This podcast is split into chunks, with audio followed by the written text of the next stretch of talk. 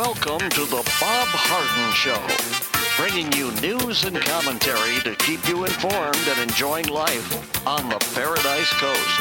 And now, here's your host, Bob Harden. Good morning. Thanks so much for joining us here on the show. It's brought to you in part by the good folks at Johnson's Air Conditioning. Johnson's Air Conditioning is Naples' longest established air conditioning company. I hope you give them a call. The website is johnsonsairconditioning.com. Also brought to you by Life in Naples magazine. Be in the know and stay up to date by reading Life in Naples. The website is lifeinnaples.net.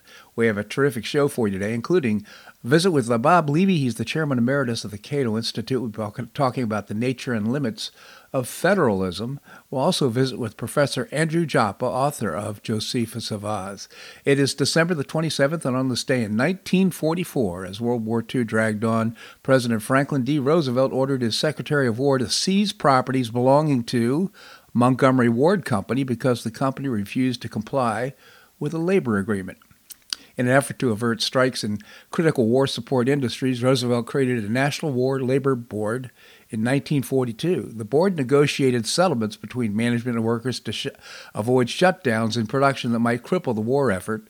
During the war, the well known retailer and manufacturer Montgomery Ward had supplied the Allies with everything from tractors to auto parts to workmen's clothing, items deemed important and essential to the war effort as bullets as ships.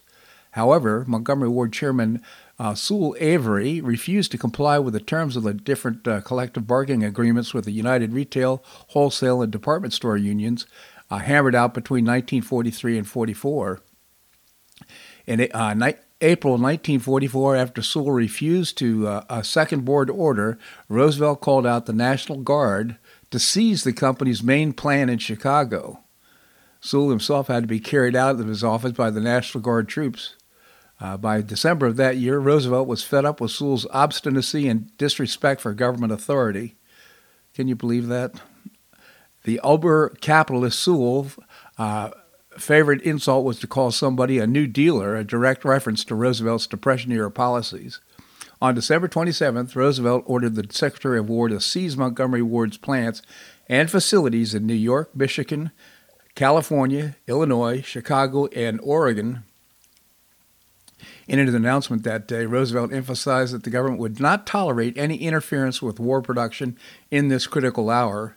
He issued a stern warning to labor unions and industry management alike. Strikes in wartime cannot be condoned, whether they are strikes by workers against their employers or strikes by employers against the government. Sewell took the fight to federal court, but lost.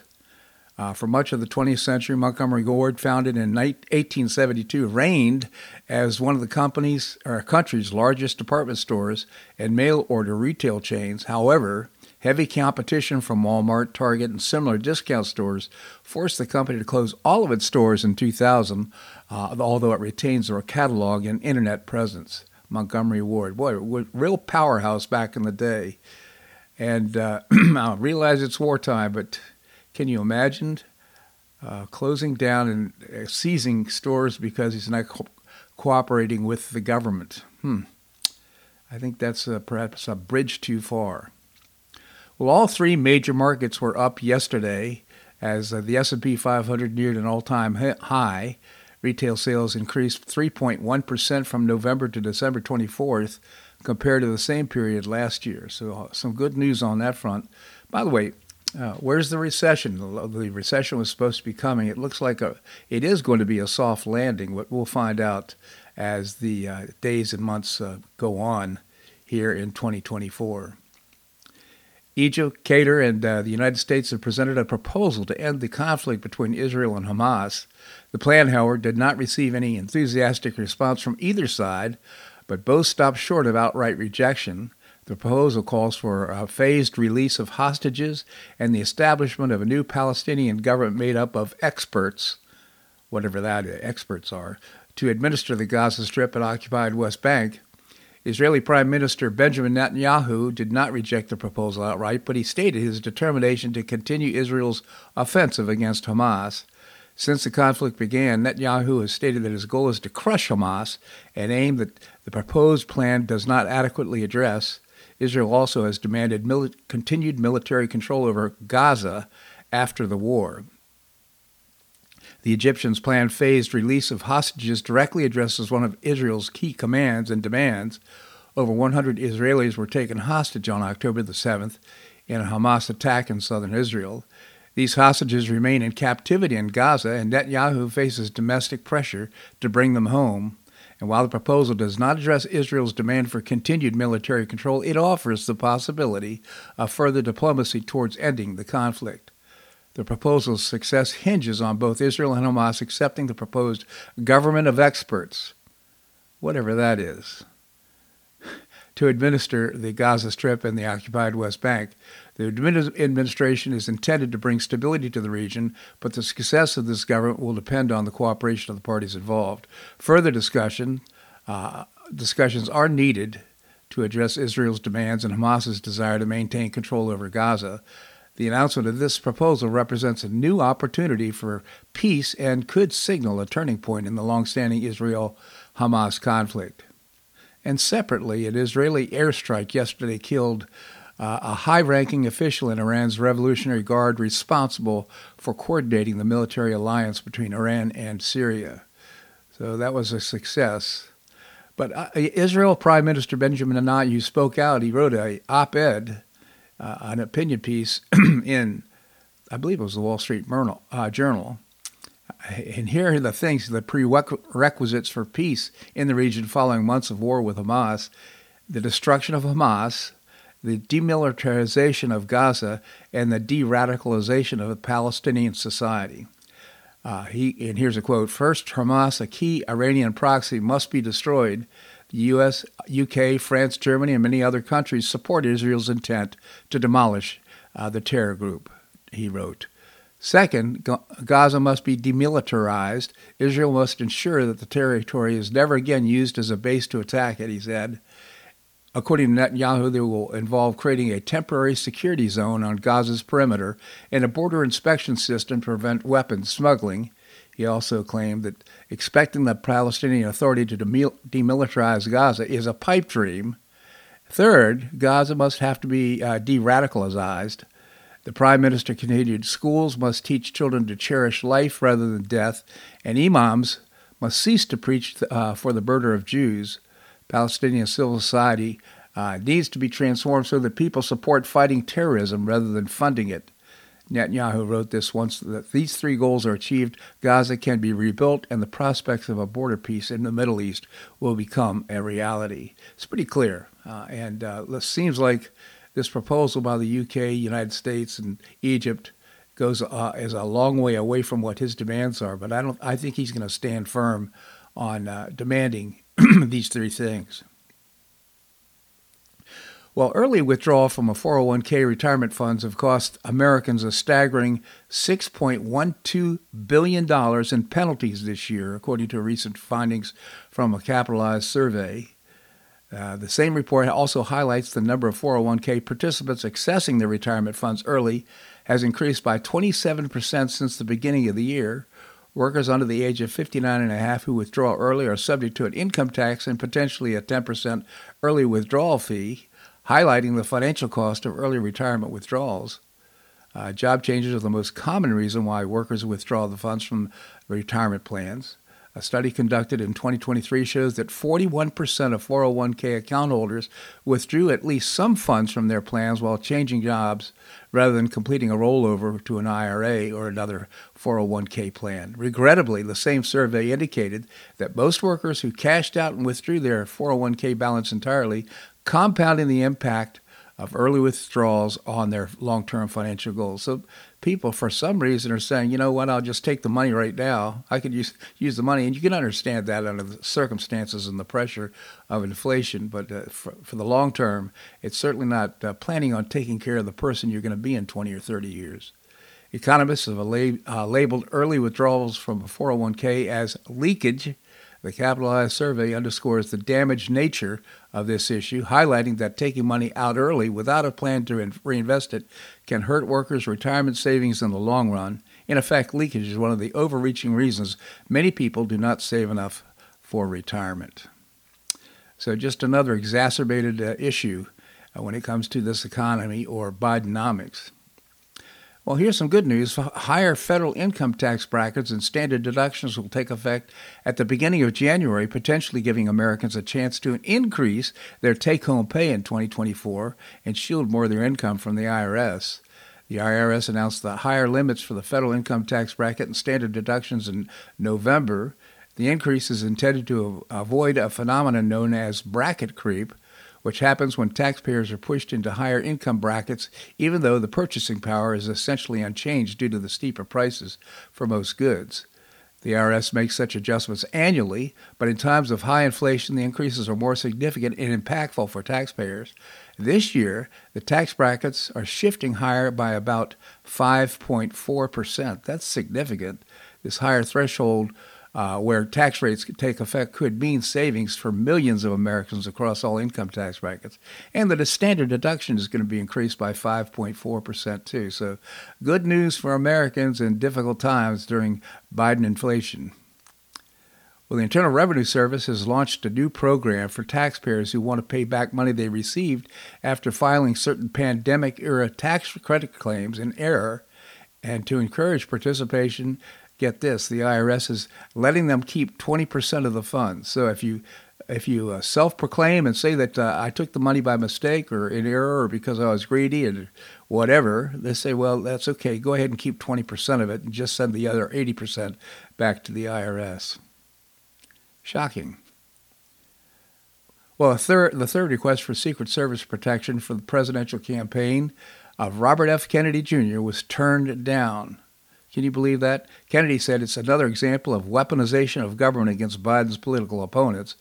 He has a good point. Why would Joe Biden's Department of Homeland Security deny RFK Jr. protection, especially given his political family history? In fact, protection was provided in elections after the assassination of uh, RFK uh, and uh, also uh, uh, Bobby Kennedy as well, and uh, JFK, I should say. Department of Homeland Security uh, Secretary Alejandro Mayorkas said in a denial letter, I've consulted with an advisory committee composed of the Speaker of the House, Speaker, uh, uh, House Minority Leader, the Senate Majority Leader, the Senate Minority Leader, and the Senate Sergeant at Arms per Deseret News. Based on the facts and the recommendation of the advisory committee, I have determined that Secret Service protection for Robert F. Kennedy Jr. is not warranted at this time. Can you believe that? That is just, again, weaponization. That's uh, political, all political in my mind. So uh, uh, Joe Biden is running around with all the protection he needs. In fact, uh, Fauci has protection because of uh, threats to Fauci. So he has paid protection, and he's retired, if you could believe that. No protection for RFK Jr. Absurd. This segment of the show brought to you by the good folks at Johnson's Air Conditioning Naples, longest established air conditioning company. I hope you visit the website johnsonsairconditioning.com. Also brought to you by Life in Naples magazine. Be in the know and stay up to date by reading Life in Naples. The website is lifeinnaples.net. Coming up, Bob Levy, Chairman Emeritus of the Cato Institute, that and more, right here in the Bob Harden Show on the Bob Harden Broadcasting Network.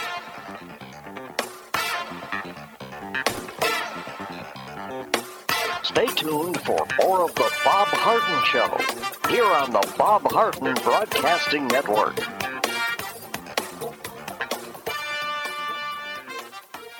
I'm Bob Harden, the host of the Bob Harden Show. One of my favorites for breakfast or lunch is Lulabee's Diner, providing great service, fabulous food, and a rockin' good time. Lulabee's Diner is a throwback to the 60s, complete with great music and a fabulous 60s decor. What I like best is a blend of great food, great value, and terrific service. Most of the friendly waitstaff has been part of Lulabee's for years. I enjoy the great choices for breakfast and lunch, and you'll find the menu has everything and anything to satisfy your taste. Lulabee's offers catering, party platters, lunch boxes, and more. Lulabee's Diner will quickly become one of your favorites for breakfast or lunch. No reservations are needed. Check out the website at lulabees.com and stop by Lulabee's Diner, open from 8 a.m. until 2 p.m., seven days a week.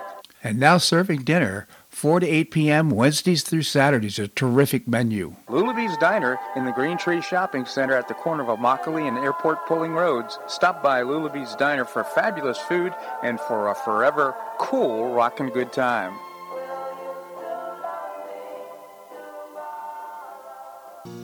Collier County Sheriff Kevin Rambosk says the number one reason the elderly become victims is isolation. The Collier Senior Center goes a long way in keeping seniors connected with the community and with each other. The Collier Senior Center, located at 4898 Coronado Parkway in Golden Gate, provides comprehensive information regarding services and resources that affect the quality of life of older adults and their caregivers in Collier County, empowering them to maintain independent and meaningful lives. Here's Esther Lully, Director of Collier Senior Center.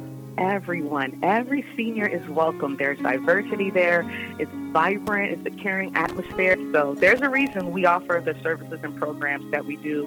We want to help enrich the lives of senior members and provide support to their caregivers. Want to find out more? Visit collierseniorcenter.org. That's collierseniorcenter.org. Or call the Collier Senior Center at 239 252 4541. That's 252 4541.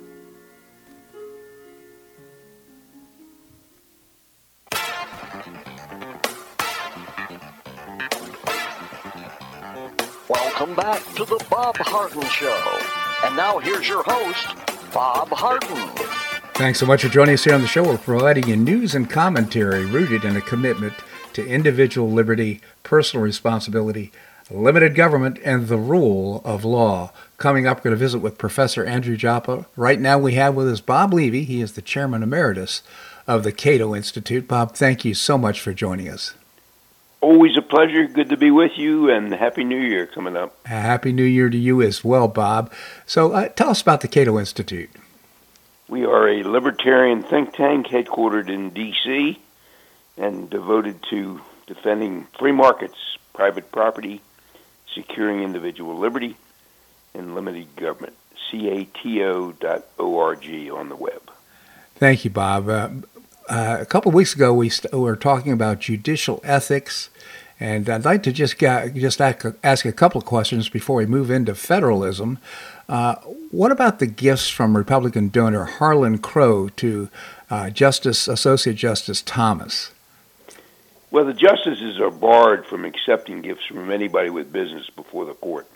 Uh, Crow has been Thomas's friend for about 30 years, but he he hasn't, to my knowledge, had any business before the court, and he said that he's never discussed a pending case with uh, Thomas.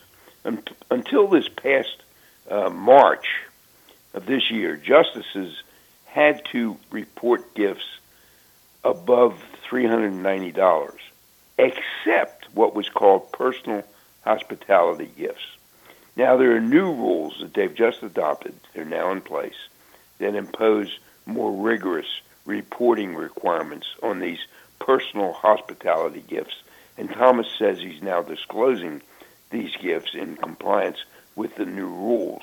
But, you know, he wasn't the only justice who received large gifts. I mean, Stephen Breyer reported 225 subsidized trips from 2004 to 2018, including to Europe and Japan and India and Hawaii. Yeah. And, and Ruth Bader Ginsburg reported a private tour of Israel that was paid for by an Israeli uh, billionaire, Morris Kahn, who has had business before the court. Huh. And there hasn't been any outcry in either of those cases. So, that, you know, this is targeted at Justice Thomas. Well, all things considered, are changes needed in the rules on judicial ethics? Yeah, I believe Thomas should have reported the gifts he received from Crow, you know, even if he wasn't legally required to do so until March uh, of this year. And he, and he should certainly recuse himself from any case in which Crow uh, has a business or a personal interest, although there, there's no evidence of that among, you know, roughly 2,000 cases Mhm. that Thomas has, uh, has decided uh, during his uh, more than 30 years on the on the court. So your criticism of Thomas, I think, is is legitimate, even though technically he's complied with the law. Law, but he, it's also clear uh, that some of his critics are ideologically motivated. Sure. So the the bottom line for me is that to promote transparency and respect for the court and proper judici- judicial behavior, uh, the court needed to craft and adopt an ethics code modeled on the code of judicial conduct that governs all the other federal judges. Uh, so, well, one was just released. Uh, I think it was November the 13th. Could you recap the Supreme Court's new ethics code? Yeah, the court's release was 15 pages, including one page introduction, about nine pages of rules, and about five pages of commentary.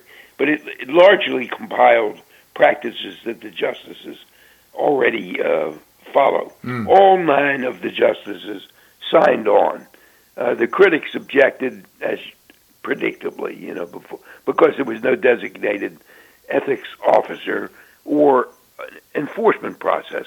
So here, here's a brief uh, recap. It's okay to appear or speak before a group unless the group is a fundraising has a fundraising event, the group has a substantial financial interest in a case, or this is the tricky one, the appearance would reasonably create an appearance of impropriety. Hmm. Uh, the other provisions are that the justice can't belong to any organizations that practice invidious discrimination by race, sex, religion, national origin.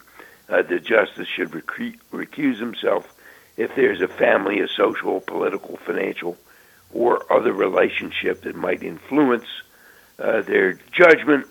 But this recusal ultimately is up to each uh, up to each justice. There's no again no enforcement, and the justices have to comply with the gift restrictions under the new rules that were uh, modified in March. And then finally, Chief Justice Roberts directed some court officials to examine and recommend uh, more best practices, drawing on the uh, practices of the other and the federal and state courts. So meanwhile, the Democrats have, as you probably read, they subpoenaed uh, Harlan Crow and another middleman, Leonard Leonard Leo, who used to be with the Federalist Society and the Senate Judiciary Committee uh, auth- is authorized to issue these uh, subpoenas, but it would it would require 60 votes uh, to get them to enforce the subpoenas if, yeah. as expected, uh, Crow and, and Leo say they're not going to comply. You know, it just seems uh, politically motivated uh, with a uh, uh, rational response. I'm not sure that any rational response is going to satisfy these folks, but nevertheless, I appreciate the summary, Bob. So thank you for that. I'd like to talk to you a little bit about federalism. Uh, it's such an important topic. Uh, what exactly is federalism? Is it synonymous with state rights? No, it's not synonymous. So federalism refers to the division of power between the federal and state government. And to put that in perspective, there's an intriguing case uh, called Bond versus U.S., which I think we've previously discussed, and you may recall the details.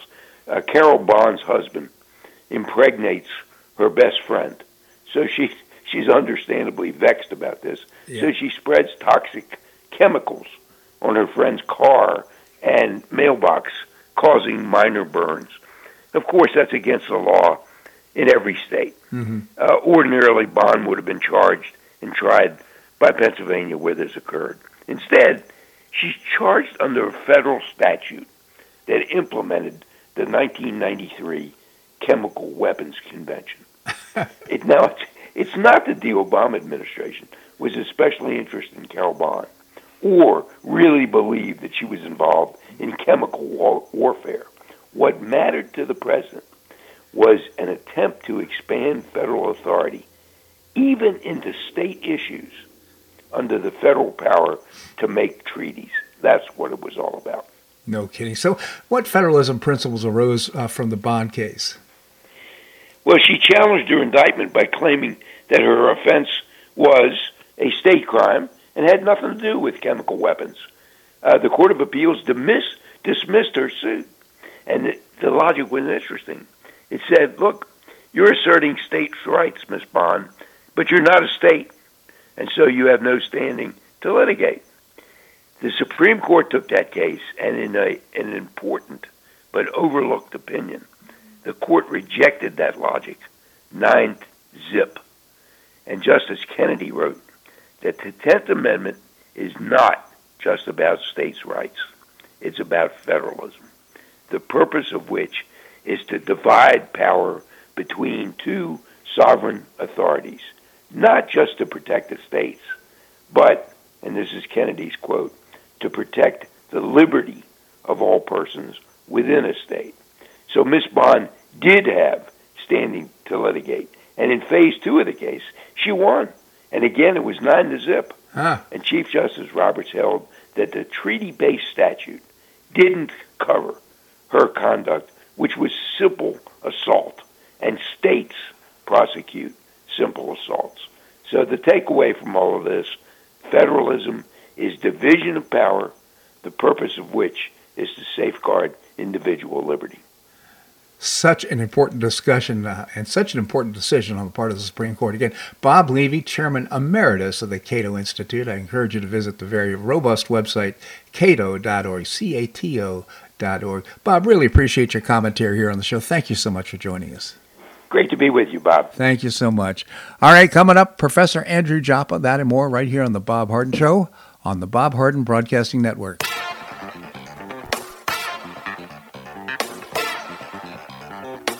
Stay tuned for more of The Bob Harden Show here on the Bob Harden Broadcasting Network.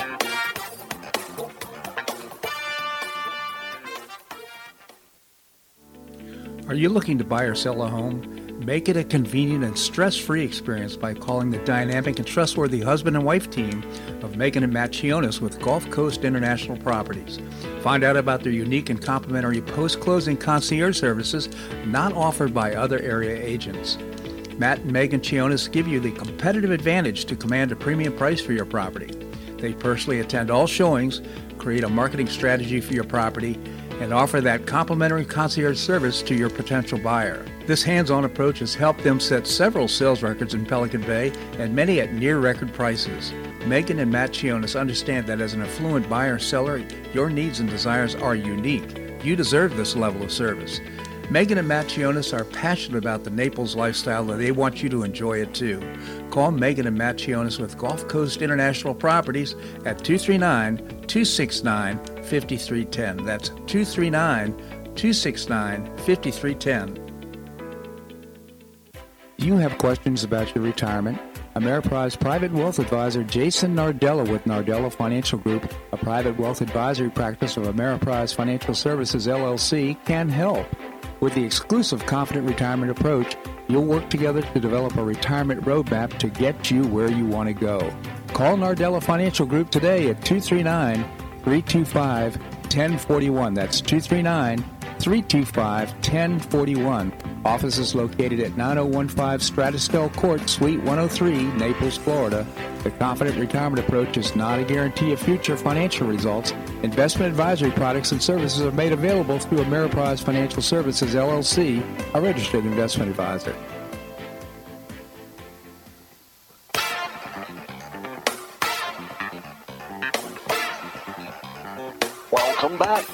Bob Harden Show.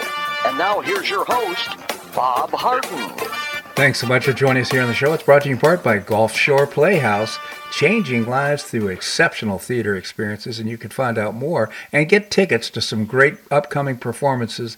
The website is gulfshoreplayhouse.org. Gulfshoreplayhouse.org. We have with us Professor Andrew Joppa, professor and author of Josephus of Oz. Andy, thank you so much for joining us here on the show. Good morning, Bob. Good morning, Andy. So you we usually start our discussions with a, a quote or some good news. Uh, what do you have for us today? I've got several good news stories today. I'll try to get through them without spending too much time on them, although some of them are, are important.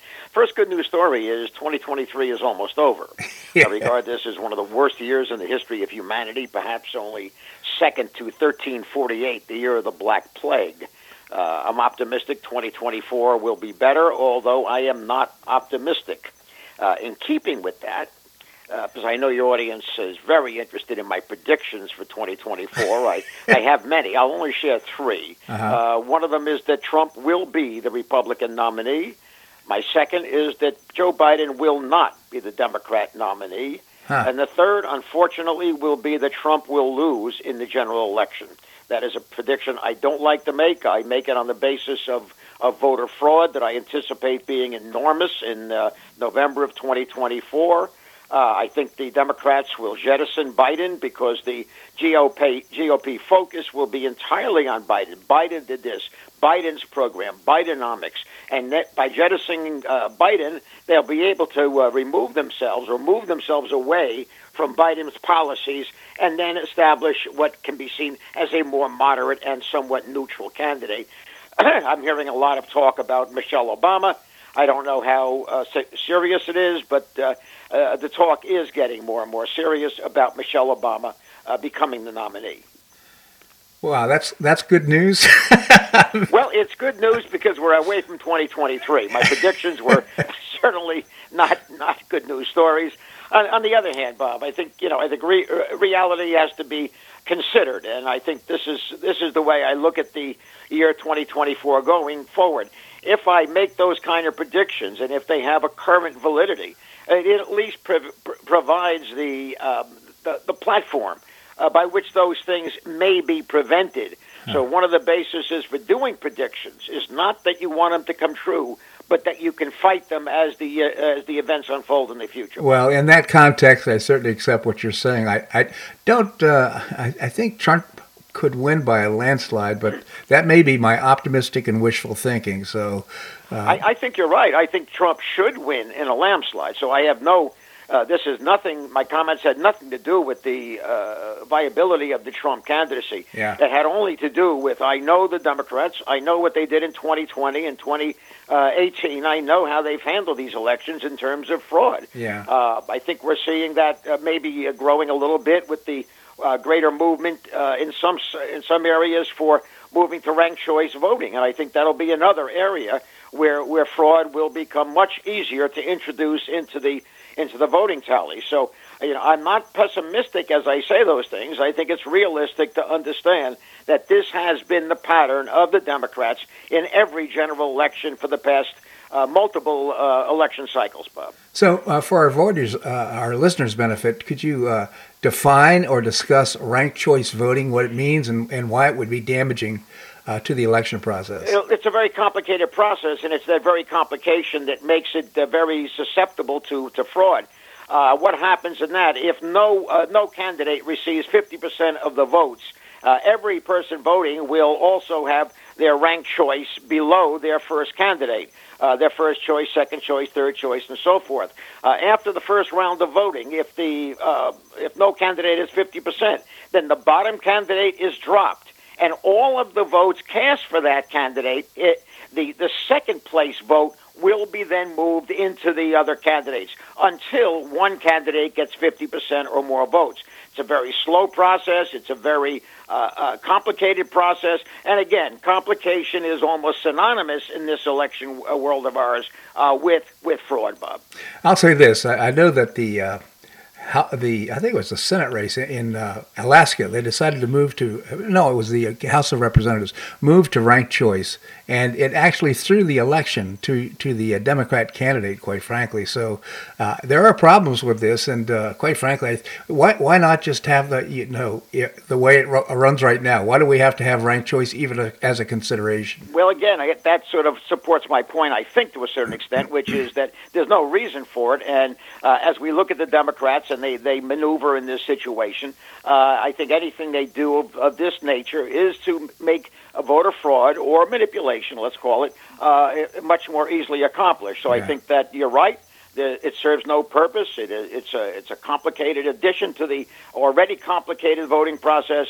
Uh, so I think uh, you know it just it, it serves no significant value, uh, and therefore I can conclude that it's be only being introduced with the consideration of voter fraud but that may be wrong. Well, thank you, Andy. So uh, I'll kind of interrupt your train of thought with regard to good news. Do you have any other good news for us? Uh, there is a, a, a, good news story. It's it's a good news story by inference, and you'll probably uh, uh nail me on this one also. But, uh, but essentially, there was a, a massive protest in Dublin, Ireland, uh, this this past week. the protest was over. The, the the the more recent event in Dublin where a uh, a Muslim immigrant to uh, to Ireland had stabbed two children and one of the caretakers of these children. And uh, this was uh, not the only event. It was the it was the the moment that precipitated everything else.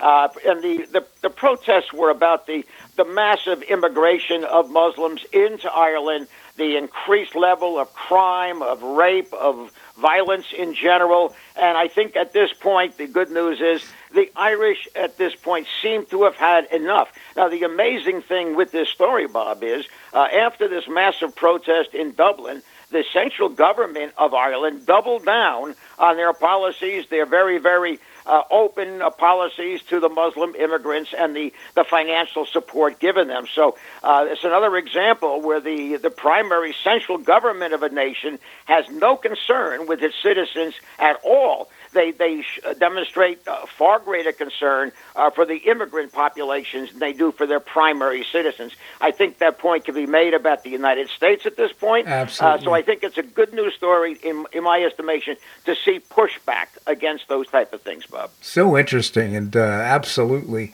I mean, just think about the fact that right now we have illegal aliens uh, immigrants getting on airplanes, free trips to wherever they want to go in the United States. They get off the plane, they end up having a place to sleep and some and food, and uh, this is all at taxpayer expense. Unbelievable.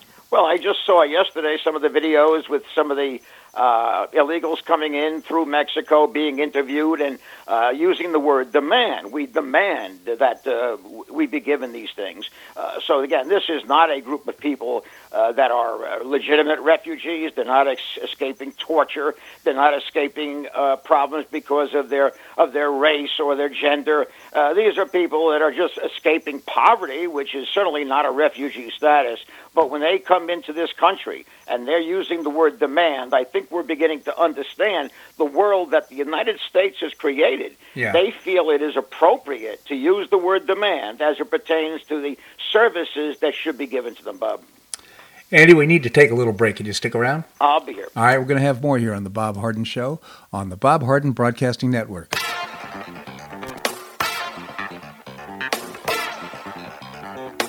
Stay tuned for more of the Bob Harden Show here on the Bob Harden Broadcasting Network.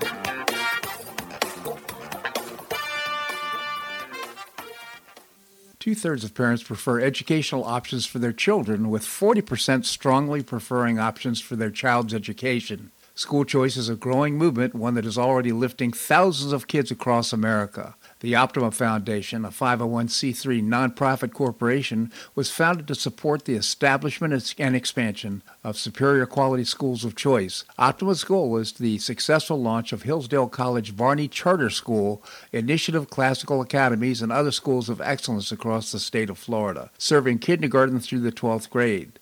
The mission is to train the minds and improve the hearts of young people through a content rich classical education in the liberal arts and sciences with instruction in the principles of moral character and civic virtue.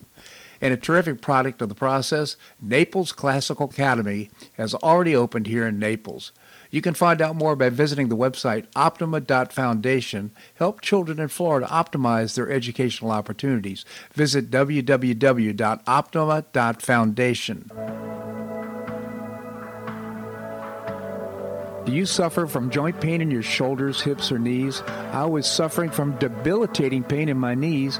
On a referral, I saw Dr. George Markovich with the Institute for Orthopedic Surgery and Sports Medicine. He successfully treated my symptoms and pain for several months. Finally, having exhausted all alternatives for pain management, Dr. Markovich and I agreed that surgery was my best alternative.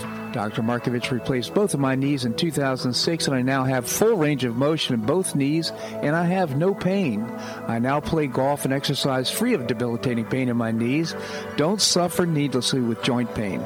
Call orthopedic surgeon Dr. George Markovich with the Institute for Orthopedic Surgery and Sports Medicine at 482 5399. That's 482 5399. He did a great job for me, and he'll help you too.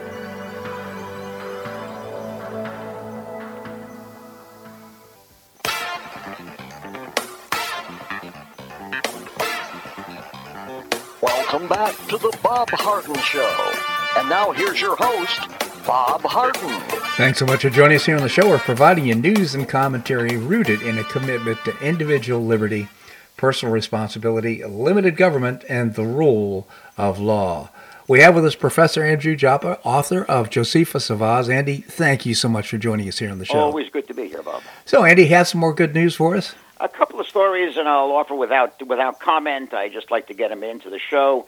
Uh, in the first place, uh, in California, they're projecting a $68 billion uh, budget deficit. Yeah. Uh, that's primarily because there was a 25% drop in personal income tax in 2023. That's an amazing number, 25% drop in personal income tax collected. Uh, so what that's been, att- been attributed to is a dramatic um, uh, loss of the, the top income earners in California to other states. Yeah. They're abandoning California in droves. I think, uh, and again, the good news about that is that uh, when policies are detrimental to the well-being of citizens or at any level of the of the society, they will try to abandon that. My only problem with this, of course, is uh, are these high-income earners taking their absurd leftist political policies with them. I mean, that's the unfortunate uh, subset of that. Uh, but I think, in, in general, I think it's good to recognize that there is a pushback against Democrat policies that, that Newsom has been the, the prime culprit in. Uh, another good news story, and I think it's one that's been mentioned multiple times at, at various points, but President Trump, ex-President Trump, is making significant gains uh, among among minorities, particularly among among African Americans. Now, he's not going to win the majority of the vote. But I think if we're moving down to the point where it's projected that he may win as much as 25% of the African American vote, that is an amazing number. Yeah. Uh, so I think that is that is certainly a, a good news story, Bob. I would agree with that. And, uh, you know, speak, people are voting with their feet. Now, back to your California story 25% reduction in income tax is just unbelievably uh, amazing. And, of course, here in, in uh, Florida, we have a thousand people moving here every day into Florida. So we're beginning to see increased revenue as a result of that. So people vote with their feet. Yeah, I, I also think in our area we're beginning to look a lot like Fort Lauderdale, Bob. But I, I, I don't want to discuss that too much. Yeah. Uh, so it's it's good news. I think that is appropriate to to, to make that point. Uh, so you know, moving on from that, let me just move into some quotes which I think have have some significance. Uh, the first, and perhaps the only one I really get to, is, is St. Paul. St. Paul said, When I was a child, I spoke like a child. I thought like a child. I reasoned like a child. When I became a man, I gave up childish ways. Now, I think if we look at some of the major discussions that are going on in America and, and, and really worldwide, we're looking at what I would regard, regard as childish discussions. Childish in a sense that they do not make definitive points about what is definitive. Uh, they they ignore not ignore they they uh, stay away from these definitive comments. For example, Bob, uh, I would suggest there there can never be a lasting peace for Israel in the Middle East. It is impossible. There can never be a successful two-state solution uh, in the Middle East. It is impossible. I would also suggest there are very few innocent civilians in Gaza. I, I, I would I would bring up the point that there were more innocents in Nazi Germany, civilian-wise, and Imperial Jama- Japan than Yeah. in Gaza. Yet we killed hundreds of thousands in pursuit of military objectives, or or simply to destroy those nations' morale. So I, those are only three of the comments that I would include where we can make definitive points that I think are irrefutable and yet are, are seldom, if ever, made. Now, if we get back to the first two, where I was talking about the uh, the the potential for peace in the Middle East or a two-state solution, uh, this all goes back to a, a, a concept uh, inherent in Islamic imperialism, which has been a part of Islam since the 8th century. This is not a new phenomenon. It has been there since the origins of, of Islam itself.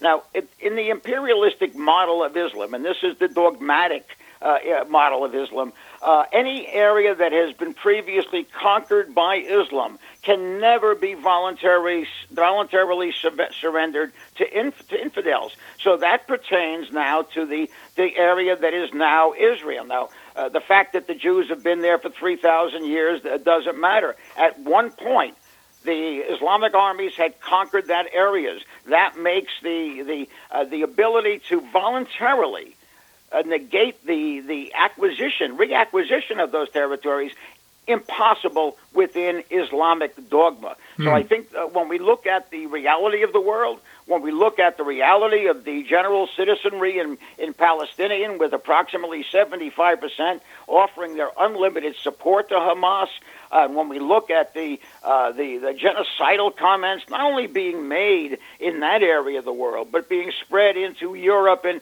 uh, and essentially certainly into America, we're looking at a process that is not just anti-Israeli. I think that is probably the, the, the, the word that is used to represent the modern anti-Semitism.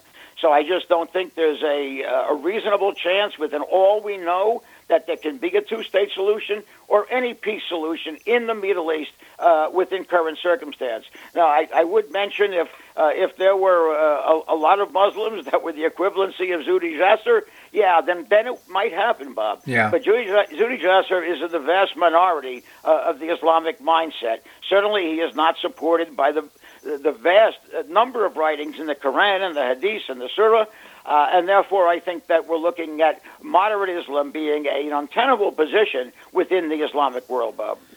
Yeah, Dr. Zasser, by the way, uh, just a footnote, he's running for Congress, so he may actually have a one of 435 votes in Congress. I, I, really am rooting for him. I think his background and everything that's going in the world can really benefit from his presence. Yeah, there's no doubt that this this is a good man, a serious man, a, uh, and, a, and, a, man that uh, can be trusted in terms of the positions he takes. So I'm not in any way negating uh, him as a as a as right. a contributor. Right. Uh, but I am saying that he is the vast he's in the uh, slim majority, uh, yeah. slim minority of people in the Islamic world. Bob. Well, uh, Netanyahu laid out his demands uh, for uh, peace, and in actually it was an op-ed, I believe, in the Wall Street Journal. But among them is that, that we have to de-radicalize people in Gaza. We also have to get rid of and, and exterminate the Hamas and uh, we have, and it, it, we can't have a two-state solution. He's basically saying that uh, uh, there has to be some sort of a design government uh, that is uh, orchestrated by the Israeli government. So, well, I mean, that sounds good, and I think it also highlights the impossibility of it. To suggest that the Palestinians or the, the Gazans in this particular case can be de radicalized, I think is, and I'm going to use the word I was using before, I think it's a childish position. Uh-huh. I don't think it's possible. Uh, there's not there's no precedent for it within the history of the Islamic world. Uh, so again, I think it's it's it's almost that Netanyahu suggesting that it's impossible by using that as one of his three criteria, Bob. Yeah, it's kind of amusing to me though that the uh, Egypt, the United States, the United Kingdom, and others put together some sort of a peace proposal for Netanyahu and Hamas to consider. Uh, among them is uh, having an appointed uh, group of experts to run. absurd.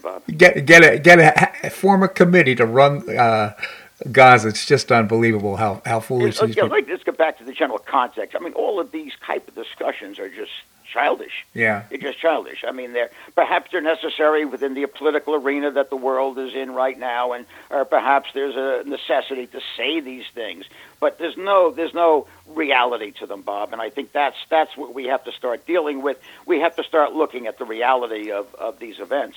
Uh, so yeah, yeah, I don't think it's going to happen.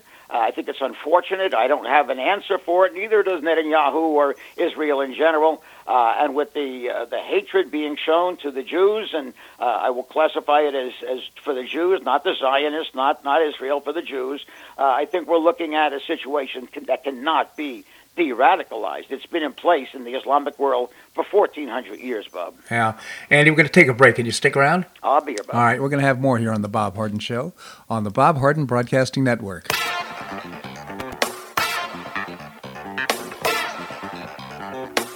Stay tuned for more of The Bob Harden Show here on the Bob Harden Broadcasting Network.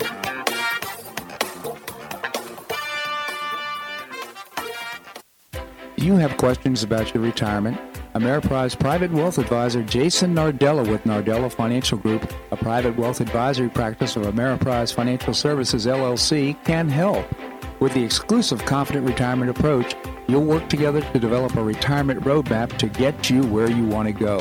Call Nardella Financial Group today at 239 325 1041. That's 239 325 1041 Office is located at 9015 Strada Stell Court, Suite 103, Naples, Florida. The Confident Retirement Approach is not a guarantee of future financial results.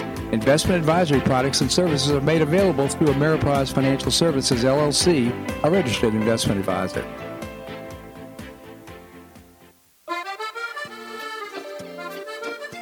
Blue Provence Restaurant is a favorite dining destination for many Neapolitans, including Linda and myself. Blue Provence, located in a historic building in the heart of Old Naples at Crayton Cove, offers a mix of French bistro cooking with bold, fresh Floridian flavors. Experience award-winning cuisine at Blue Provence and enjoy one of Florida's most extensive, eclectic, and fun wine cellars. Dining your choice of the popular Eden Bar, the intimate courtyard garden, or the beautiful Provencal Caribbean dining room. Enjoy a wonderful and memorable evening in a casual and relaxed atmosphere that includes a taste of Provencal hospitality. Blue Provence is open seven days a week all year round.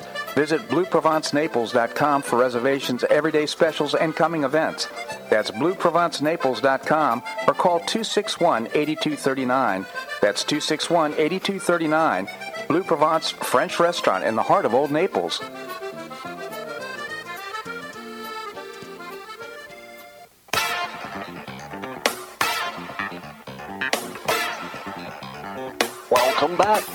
Bob Harden Show. And now here's your host, Bob Harden. Thanks so much for joining us here on the show. It's brought to you in part by the Foundation for Government Accountability, helping to prepare elected officials to serve in office with its winning strategy. You can find out more by visiting the website thefga.org. We continue the conversation with Andrew Joppa, professor and author of Josephus of Oz. Again, Andy, thank you so much for joining us. Good to be here, Bob. Thank you, Andy. So, um, wonder if you would uh, reflect at all a little bit about uh, Trump being knocked off the ballot in Colorado. Well, again, it's it's an obvious case of election interference, in my estimation. I think that's that's a fairly um, uh, obvious point that, that I can make to start with. Uh, normally, I like to deal with issues that aren't getting the appropriate uh, press coverage. I think this is an issue that, that has, although I think it's it, for the most part coming from the leftist media, it's wrong. Uh, Trump is, was removed in Colorado for apparently his his uh, violation of the Fourteenth Amendment. Uh, in the first place, the Fourteenth Amendment, um, uh, post Civil War, uh, dubious that it even applies to the president. It, it uh, describes the inability to hold uh, office in the federal government essentially uh, as a, a, contributor to an active insurrection. Trump has never been charged with insurrection. Even Jack Smith did not bring up insurrection as, as one of his uh, uh, uh indictment charges against against Trump. And yet, four leftist Supreme Court judges in uh, in Colorado felt it appropriate that that Trump be removed from the ballot in Colorado.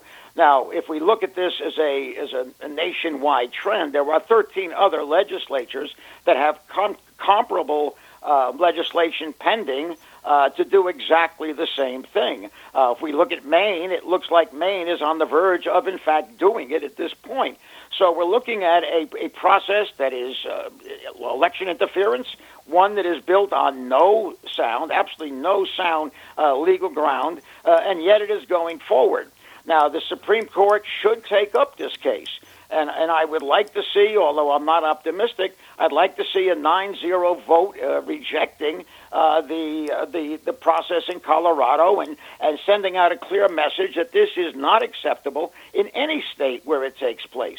I hope that's the message. Uh, I am I am dubious that that'll happen. I mean, there have been some 9-0 votes that have uh, come about unexpectedly, uh, and I'm um, I'm marginally optimistic that with this one being such a glaring, glaring uh, violation of legality, uh, that the Supreme Court should go 9-0 on this one, Bob. Uh, in terms of the law, absolutely right, Andy. And uh, you know, he was our commander in chief when he was there on the uh, Capitol grounds, and, he had a permit in order to conduct the event that that occurred. So uh, he, a, he's claiming immunity as commander in chief, and uh, rightfully so.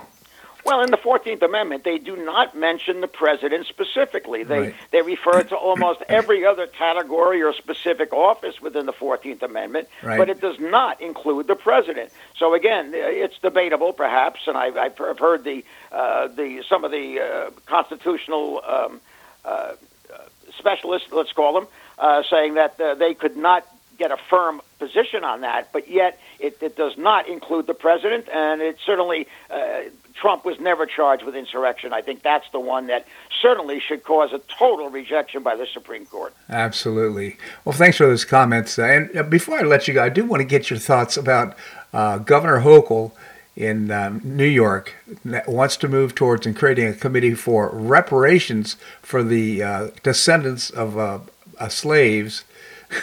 You know, I, mean, I, I, I don't know what to say about this that uh, hasn't been said already. It's it's a concept. If we go back to California and uh, their their proposed uh, re- uh, reparations plan would have cost the state ten trillion dollars. This is a state that's broke to start with, but that yeah. that never gets in the way of these people. But Hochul has come out and said that because of of past uh, indiscretions to African Americans and uh, using current statistics to measure uh, deficiencies uh, on average within the African American community, this is necessary and, and called for. Uh, now, again, these are they're talking primarily about cash outlays.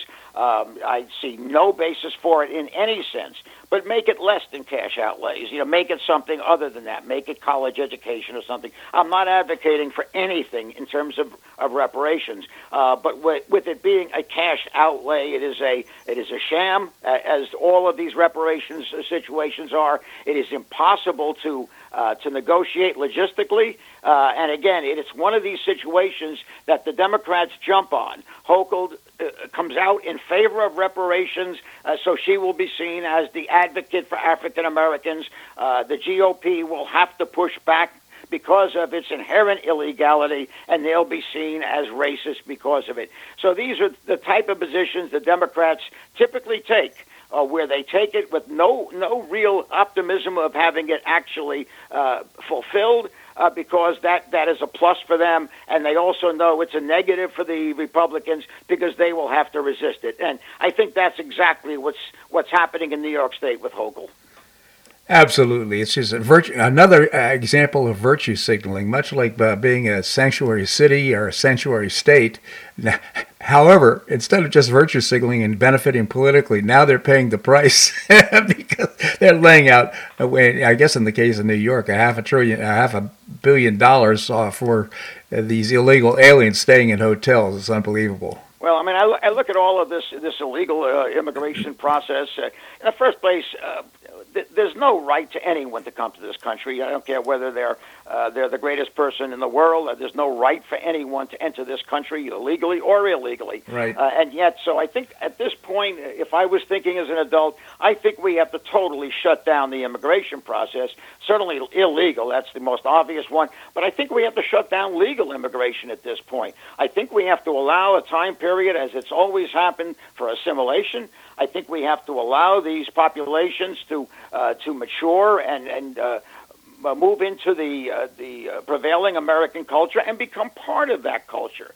Uh, that's what we've done historically. Right now, to suggest that this this chaos should persist illegally, it has to. It can't persist even legally. I think at this point, we have to take a step back and, and look at this thing in a with clearer eyes at this point, Bob. How about deportation, Andy? Well, deportation, I think, is is an answer. Although I I don't think it's one that'll be will be used. If we're looking at numbers, perhaps as large as 30 to 40 million illegals in this country right now, um, deportation does not seem to be a possibility. Um, and again, even when it took place during the Reagan administration, uh, although there was an agreement that that would end any kind of, of amnesty potential, uh, certainly it didn't it didn't stop the process from going forward in the negative sense. So uh, this is something that uh, no no civilized country would allow. No civilized country in the world does allow yeah. uh, at this point, other than the United States of America, Bob. Andy, just genuinely appreciate your commentary here on the show. Again, it's just fantastic discussion. Thank you so much for joining us here on the show, and Happy New Year to you. Happy New Year to you and your family, Bob. Thank you so much, Andy. Well, that's a wrap here on today's show. I hope you enjoyed it. We've got some great guests for tomorrow's show, so I hope you'll tune in. Most of all, I just want to express how grateful I feel that uh, you're listening to the show. I hope you enjoyed it. I certainly did. Uh, and uh, I hope you make it a great day on the Paradise Coast or wherever you are. Namaste.